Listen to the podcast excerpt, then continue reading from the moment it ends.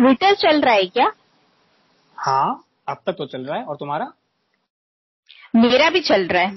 और आप सब लोग भी अपने अपने सारे सोशल मीडिया एप्स चेक कर लो, चल तो रहे हैं ना। अब मैं ऐसा क्यों पूछ रही हूँ? अभी 25 मई को ब्रेकिंग न्यूज आई कि सारे सोशल मीडिया प्लेटफॉर्म्स बंद होने वाले, ट्विटर, फेसबुक, इंस्टाग्राम सब बंद हो जाएगा। ये न्यूज आग की तरह फैल गई, पर ऐसा क्यों हो रहा था इसको लेके लोगों को बड़ा कंफ्यूजन था, तो आज हम उसी के बारे में बात करेंगे। नमस्कार मित्रों, मैं हूँ हेतल। और मैं हूँ विकास। आप सुन रहे हैं भारत उवाच, भारत की नई आवाज। फरवरी में आईटी मिनिस्ट्री ने सोशल मीडिया कंपनीज को 3 महीने का एक अल्टीमेटम दिया था। Digital media ethics code rules 2021 के अनुसार सभी सोशल मीडिया कंपनीज को एक रेजिडेंट ग्रीवेंस ऑफिसर, एक चीफ कंप्लायंस ऑफिसर और एक नोडल कॉन्टेक्ट पर्सन की नियुक्ति करनी थी। इन लोगों को यूजर की कंटेंट रिलेटेड कंपनीज को तय समय में रिजॉल्व करना होगा ताकि फेक न्यूज कंटेंट ना फैले और इसके सोर्स का भी पता लगाया जा सके। अगर वो ऐसा नहीं करते तो उनपे क्रिमिनल चार्जेस भी लगाए जा सकते। ये सब आखिर जरूरी क्यों है? क्या मोदी सरकार लॉकडाउन के टाइम आपका टाइम पास छीनने की कोशिश कर रही है, या फिर ये मोदी आदित्यनाथ, माफ कीजिएगा, योगी आदित्यनाथ का कोई प्रपंच है? क्या ये भारत के मुसलमानों को सेकंड क्लास सिटीजन बनाने और सोशल मीडिया से वंचित रखने का कोई प्रयास है? जी नहीं। ये सोशल मीडिया कंपनीज कुछ महीनों से अपनी मनमानी चला रही है। फेक न्यूज का सारा बवंडर यहीं से शुरू होता है और हम सबको बहा ले जाता है। कभी कोई अंकल काढ़ा ना पीने की सलाह दे रहे होते हैं फेक न्यूज में, कभी कोई बोलता है कि तीखी चीजें खाने से कोरोना नहीं होगा, तो कभी कुछ और। हाँ बिल्कुल, मैंने भी सुना था ऐसा। और एकल ऐसा ही नहीं, मैंने तो ये भी सुना कि नीम के पत्तों को दरवाजे पे लगाने से कोरोना घर के अंदर नहीं आएगा। कभी कोई वैक्सीन ना हाँ ये सब चीजें भी थी। और कभी कोई वैक्सीन ना लेने के फायदे वायरल हो रहे थे सोशल मीडिया पे। ट्विटर की चिड़िया ने, विकास, पिछले साल और इस साल बहुत शोर मचाया है। बिना किसी कारण लोगों के अकाउंट सस्पेंड हो रहे थे और जिन अकाउंट्स पर ढेरों लोग रिपोर्ट कर रहे हैं वो बिंदास चले जा रहे थे। फेक न्यूज का बाजार कैसे चलता है ना, मैं उसका एक एग्जाम्पल देती हूँ। पिछले साल पाकिस्तान में कुछ बेरोजगार लोगों ने एक फेक न्यूज बना दी और चला दी कि भाई पाकिस्तान वाले इंडिया की आर्मी के खाने में जहर डाल रहे हैं और इंडिया की आर्मी के लोग मर रहे हैं। रात तक ये एक्सक्लूसिव न्यूज बन गई थी और सभी मीडिया चैनल्स पे दिखाई जा रही थी। हैशटैग्स ट्रेंड हो रहे थे। ये हैशटैग्स का खेल बड़ा खूनी है बाबू। सरकार बना भी सकता है और सरकार बिगाड़ भी सकता है। हाँ, जैसा कि अमेरिका में हुआ अभी पिछले साल। तो हेतल, बात वहाँ है ना, अब बात यहाँ खत्म नहीं होती। कंगना रनौत का अकाउंट सस्पेंड कर दिया क्योंकि उसने टीएमसी के गुंडों को अरेस्ट करने की बात की।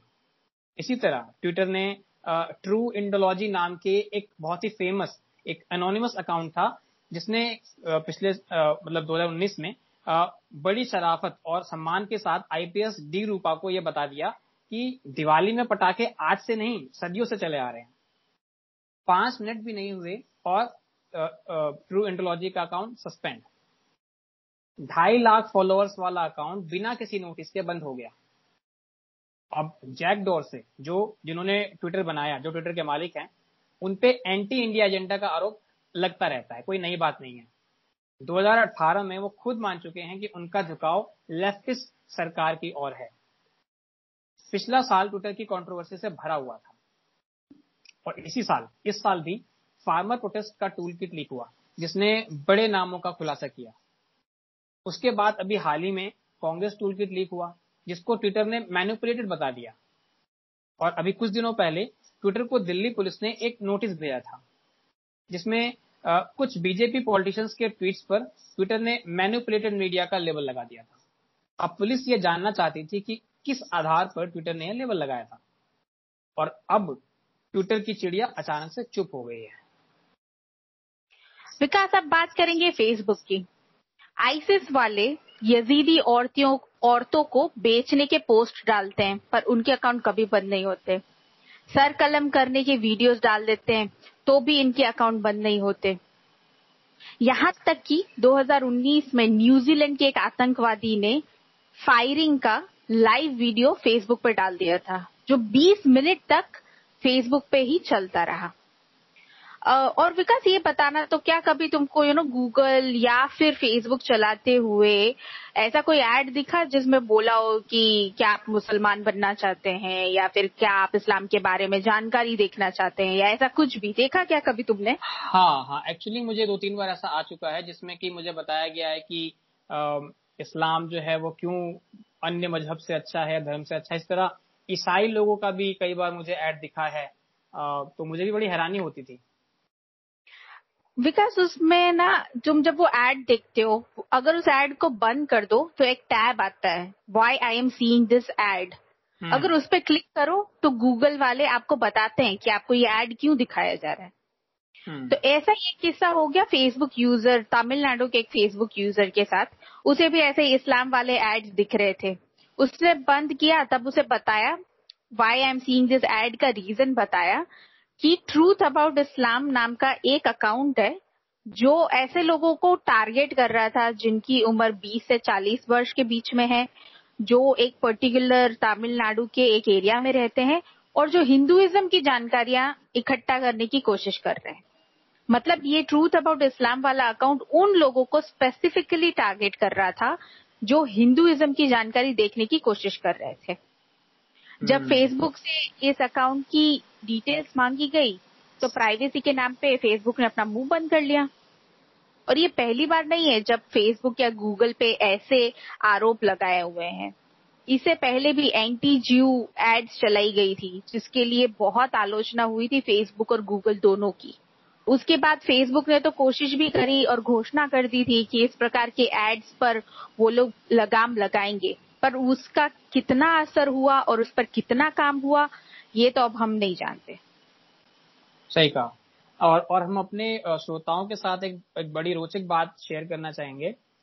ये जितनी सोशल मीडिया कंपनीज कभी अपने खुद के देश अगर बनाने का सोचें तो सबसे अधिक पॉपुलेशन भी इनकी होगी और पैसा भी।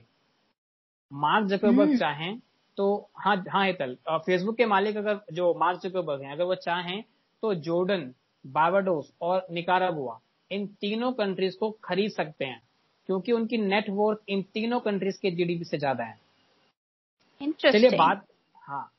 अब चलिए बात करते हैं दूसरे देशों के सोशल मीडिया कानून की।